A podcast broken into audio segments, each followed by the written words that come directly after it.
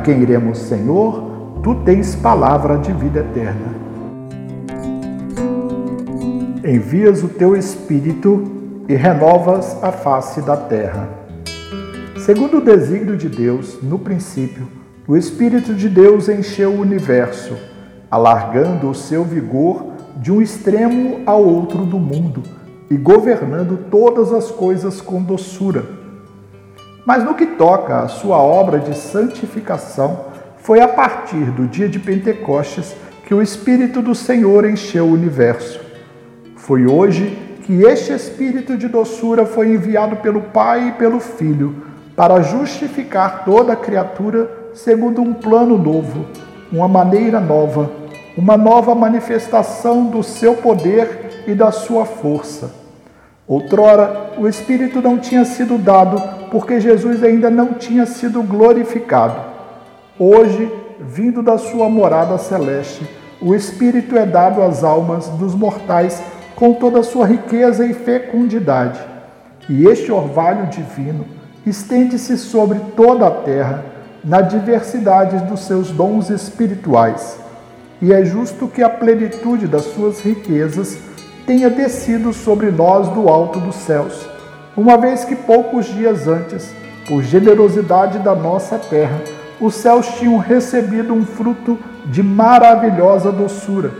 A humanidade de Cristo é toda a graça da terra. O Espírito de Cristo é toda a doçura do céu. Produziu-se então uma troca salvífica. A humanidade de Cristo subiu da terra para o céu.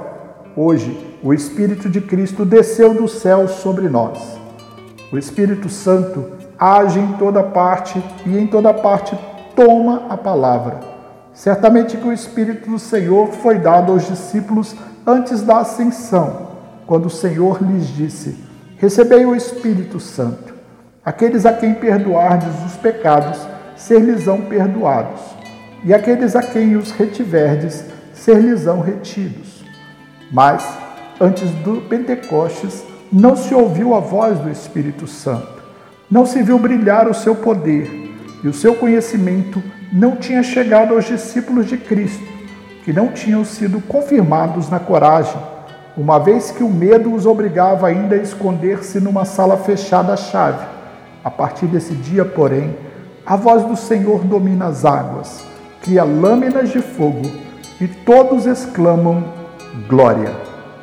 Santo Euredo de Riveon, monge cisterciense. Sermão sobre as sete vozes do Espírito Santo no Pentecostes. Sermões inéditos. A quem iremos, Senhor? Tu tens palavra de vida eterna. Eu sou Beto Bernardi, missionário do Instituto Missionário do Marajó às Nações. Fiquem com Deus e com Nossa Senhora.